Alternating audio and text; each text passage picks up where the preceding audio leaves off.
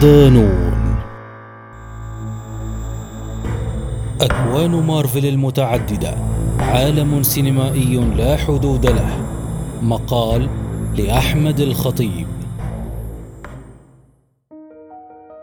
عوالم الأكوان المتعددة هي موضة العقد السينمائي المنصرم حينما يتعلق الأمر بأفلام الأبطال الخارقين حيث توفر مرونة وديناميكية في الحكي وتفتح مجالا لاحتمالات هائلة. ما يمنح تلك النوعية من الأفلام مساحة لدمج العديد من القصص وحبكها في فيلم واحد أو سلسلة موحدة. ينعكس ذلك جماهيريا على المتابعين الذين ينتظرون سنوات لرؤية هذا النوع من التقاطع السينمائي. في سياق مشاريع سينمائية ضخمة تؤسس لهذه التقاطعات بدقة تخلق على إثرها خطوطا زمنية وشخصيات مفتاحية. ليبدو كل شيء في النهاية أكثر واقعية وأليق للعالم ذي المنطق الخوارقي. لتمثل هذه النوعية الخوارقية المساحة المفضلة للجماهير منذ بداية الألفية بإيرادات خرافية وميزانيات هائلة ونجوم صف أول. بيد أن هذه العوالم ليست وليدة القرن الحالي بل ظهرت في القرن الماضي تحت مظلة عالم دي سي للقصص المصورة.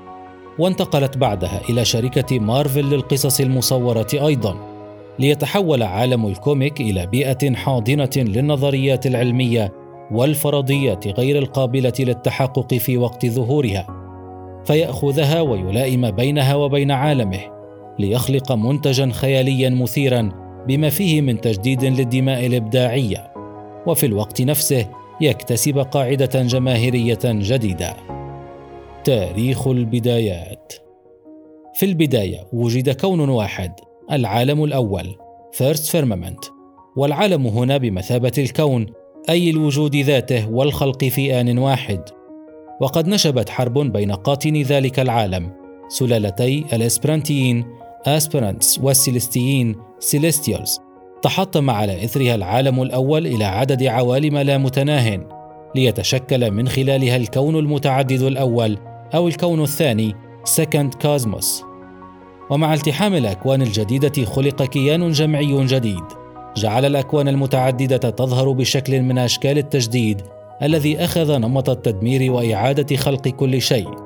ليمر الكون المتعدد بما يشبه دورة منغلقة تسمى iteration أو ما يعرف The Multiversal Cycle.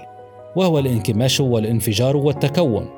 ومع كل تجدد لتلك الدورة تتطور بنية الكون المتعدد حتى ينتج عنها في النهاية الكون الثالث Third Cosmos الذي يشهد نشوب حرب بين الكائنات البدائية Lifebringer 1 وكائنات الأنتيال المخلوقة من الظلمة الحية.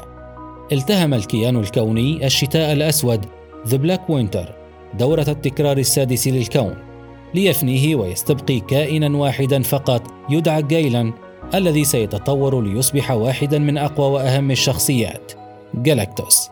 اختاره الكيان كمبشر وناج وحيد بالكون في دورته السادسة. لتتولد بعدها الدورة السابعة التي ستدمر نتيجة ظاهرة تسمى التوغلات وهي نتيجة انكماش للخط الزمني للكون المتعدد نتيجة لحدث ما. وينتج عن ذلك التدمير الدورة الثامنة التي ستشهد حدثا مغايرا عندما سيستحوذ مستر فانتاستيك على قوة مخلوقات خارج الكون المتعدد تدعى The Beyonders وهي كائنات شبه كلية القدرة لها قوة عظيمة وشاملة. الجدير بالذكر أن قوة ال Beyonders في السابق كانت تحت سيطرة شخصية Doctor Doom وتسبب تدخل Mister Fantastic بحدوث ظاهرة جديدة هي دمج الدورة السابعة مع الثامنة والاستمرار عبر الالتحام المباشر للدورات الكونية بدلا من البدايات الصفرية والإعادة الكاملة.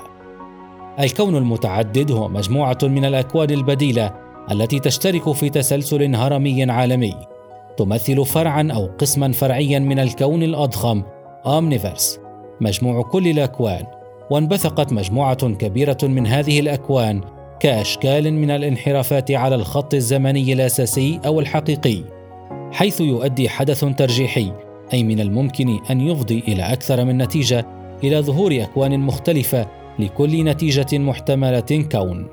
ولكل دورة من الدورات تسلسلها الكوني الهرمي الخاص بها. فعلى سبيل المثال وبشكل أكثر عمومية طبقا ل Marvel Fandom الكون السابع يتكون من أربع طبقات. المستوى الأول كائنات Living Tribunal وهي كائنات كونية قوية ذات شكل هيكلي بشري وجدت مع وجود الكون نفسه. وتكمن مهمتها في حماية الكون المتعدد من فقدان التوازن. المستوى الثاني يقبع فيه كائن الأبدية إترنيتي وأخته اللانهائية أنفينيتي. الأبدية هو كيان مجرد له سلطة عليا على الأرض الرئيسية Earth 616 لا يتجاوزها إلى كائنات Living Tribunal التي تتجاوزه في المرتبة وهو تجسيد للوقت ويشكل واقع الأرض الرئيسية بجانب أخته اللانهائية. في المستوى الثالث تقبع أربع شخصيات Master Order، Sire Hate، Mistress Love، Lord Chaos.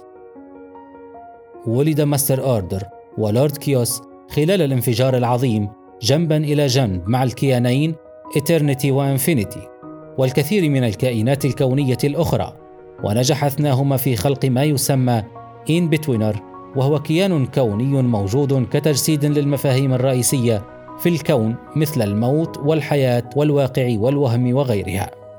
إثناهما إلى جانب جميع نسخهما في العوالم البديلة وجميع الكيانات المجردة الأخرى. قتلا على يد ال Beyonders في سعيهم لإبادة الكون المتعدد. عندما أعيد خلق الكون المتعدد عادت الكيانات الكونية إلى الحياة مرة أخرى بما فيها Master Order لنأتي إلى المستوى الرابع حيث يصنف عدد من الشخصيات كرونوس، Celestials، جالاكتوس، Stranger وآلهة الأرض مثل أودن وزيوس وغيرهم ورغم هذه الأنظمة الدقيقة المحكومة بالقوة الكونية.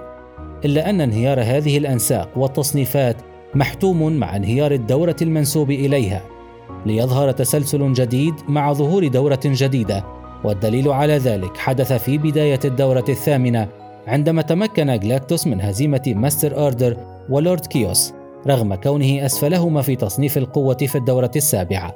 بيد أن لحظة البداية الجديدة هي لحظة انحلال للسابق. حراس الكون. يحرس الكون المتعدد ويصنفه حامي الكون ميرلين مؤسسه ونسخه في العوالم والأكوان فيلق كابتن بريطانيا وهي مجموعة تتكون من البطل نفسه ولكن بنسخ مختلفة من عوالم بديلة، أي أنهم مجموعة ولكنهم الشخص نفسه، يتوزعون على العوالم ويتحدون في بعض الأوقات لمواجهة خطر هائل. لكل عالم نسخته الخاصة لحماية الجزر البريطانية وواقعه. تشترك النسخ في المقر نفسه، وهو برج على شواطئ المملكة المتحدة، ويوحد النسخ الأومنيفرسال الذي يربط أبعادها وخطوطها الزمنية عبر ما يسمى بالنكسوس. والنكسوس هو عبارة عن بوابة متعددة الأبعاد توفر مسارا إلى جميع العوالم والحقائق الممكنة.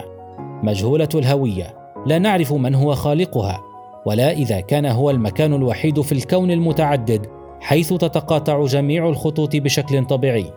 والجدير بالذكر أن لسحر وتعاويذ ميرلين دورا كبيرا في توفير المعرفة بالنكسوس وأبعادها. هناك مخلوقات أخرى مسؤولة عن حماية الكون المتعدد منهم سلطة تفاوت الزمن The Time Variance Authority وهو سلطة شاسعة على مساحة لا نهائية ذات هيكلية بيروقراطية تضبط عددا محددا من الخطوط الزمنية في الكون المتعدد الممتد حيث كرست المنظمة نفسها لمراقبة كل واقع موجود فهي ببساطة السيادة الزمنية على الكون. تحافظ على عدم انهيار المنظومة الزمنية وتوقف الامتدادات الزمنية الخطيرة. وهناك جماعات أخرى تشارك في حماية الكون المتعدد وهي جماعة المغتربين. Exiles. تكونت تلك الجماعة في وقت ما حينما اكتشف جنس من الكائنات الحشرية عرف بعدها باسم كاسر الزمن Time Breakers ما يسمى بال Panoptichron وهو حصن بلوري ضخم موجود خارج المكان والزمان. يمكن من خلاله مشاهدة الحقائق البديلة أو زيارتها. تسبب اكتشافهم لهذا الحصن بحادث هدد توازن ال Omniverse ونتيجة لهذا قرر كاسرو الزمن تجميع عصابة من الأبطال لإنقاذ الكون من الدمار وتصحيح مسار الزمان مرة أخرى وأطلقوا على أنفسهم لقب المغتربين أو المنفيين. قواعد السفر عبر الزمن.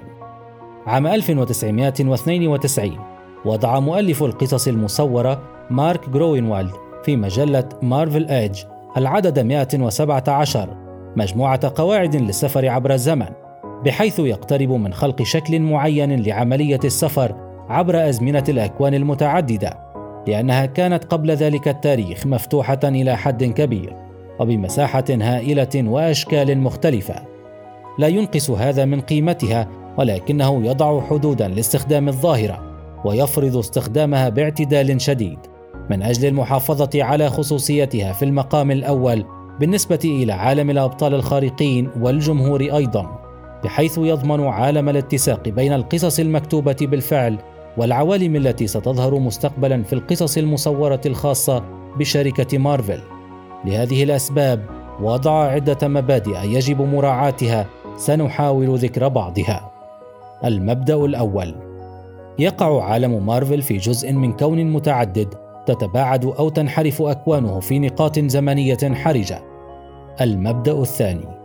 دائما ما ينتج عن فعل السفر عبر الزمن انحرافا حرجا يتباعد فيه خط زمني بديل جديد أو عالم جديد في اللحظة التي يدخل فيها المرء واقع فترة زمنية أخرى. سواء كانت تلك الفترة الزمنية تمثل ماضي أو مستقبل الفترة الزمنية الأساسية التي تحرك منها الشخص وينتج عن تلك العملية خطان زمنيان. الخط الأول والأساسي هو ما يمرر الشيء أو الشخص إلى العالم المستهدف والآخر يسمى بالعالم العذري لأنه لا يستقبل شخصا أو شيئا في مساره. المبدأ الثالث. من المستحيل السفر إلى الخط الزمني العذري ولأن الخطوط الزمنية المنحرفة يتم إزاحتها بعيدا عن الخط الزمني العذري الأصلي. فإن كل محاولات السفر عبر الزمن تنطوي في الواقع على السفر عبر الأبعاد حيث لا يسافر المسافر عبر الزمن بشكل مستقيم للخلف أو للأمام ولكنه يسافر للخلف أو للأمام وقليلا إلى الجانب أي خط زمني متشعب يكون موازيا للخط الزمني لمنشأ الشخص المسافر. المبدأ الرابع. تخلق العودة إلى الحاضر أيضا خطا زمنيا منحرفا وواقعا مغايرا. فإذا أمضى أحدهم مدة طويلة في أحد أسفاره قد يجد أن الاختلافات قد تراكمت وفقا لطول الفترة التي قضاها الشخص بعيدا عن حاضره الأصلي. المبدأ الخامس هناك ثلاث طرق ممكنة للسفر عبر الزمن في عالم مارفل. الطريقة الأولى هي آلة الزمن، مثل الآلة التي يملكها دكتور دوم. الطريقة الثانية هي السحر، مثل الطريقة التي يستخدمها دكتور سترينج، أو القوة التي تملكها مطرقة ثور. الطريقة الثالثة هي الطاقة المولدة شخصيا مثل الذي يستخدمها ال Silver Surfer. عالم مارفل السينمائي يؤسس عالم مارفل السينمائي بشكله الجديد MCU بداية من صدور فيلم الرجل الحديدي عام 2008 لظاهرة السفر عبر الزمن حتى لو بشكل هامشي في البداية ولكن تراكم الأفلام وتداخل الخطوط الزمنية والترسيخ لشخصيات مثل دكتور سترينج والرجل النملة Ant-Man في أفلام منفردة بجانب الكثير من المخاطر الكونية المشتركة. جعلت فكرة السفر عبر الزمن ضرورية لمواجهة هذا الشر.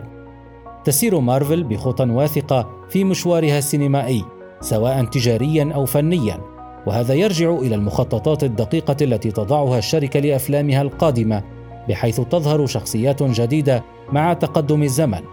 وتصنع حبكة أكثر تعقيدا بالإضافة إلى الرواج التجاري والتسويق المدهش اللذين يتمكن فريق مارفل الدعائي من عملهما ما يضمن للفيلم نجاحا مع صدور المقطع الترويجي فقط.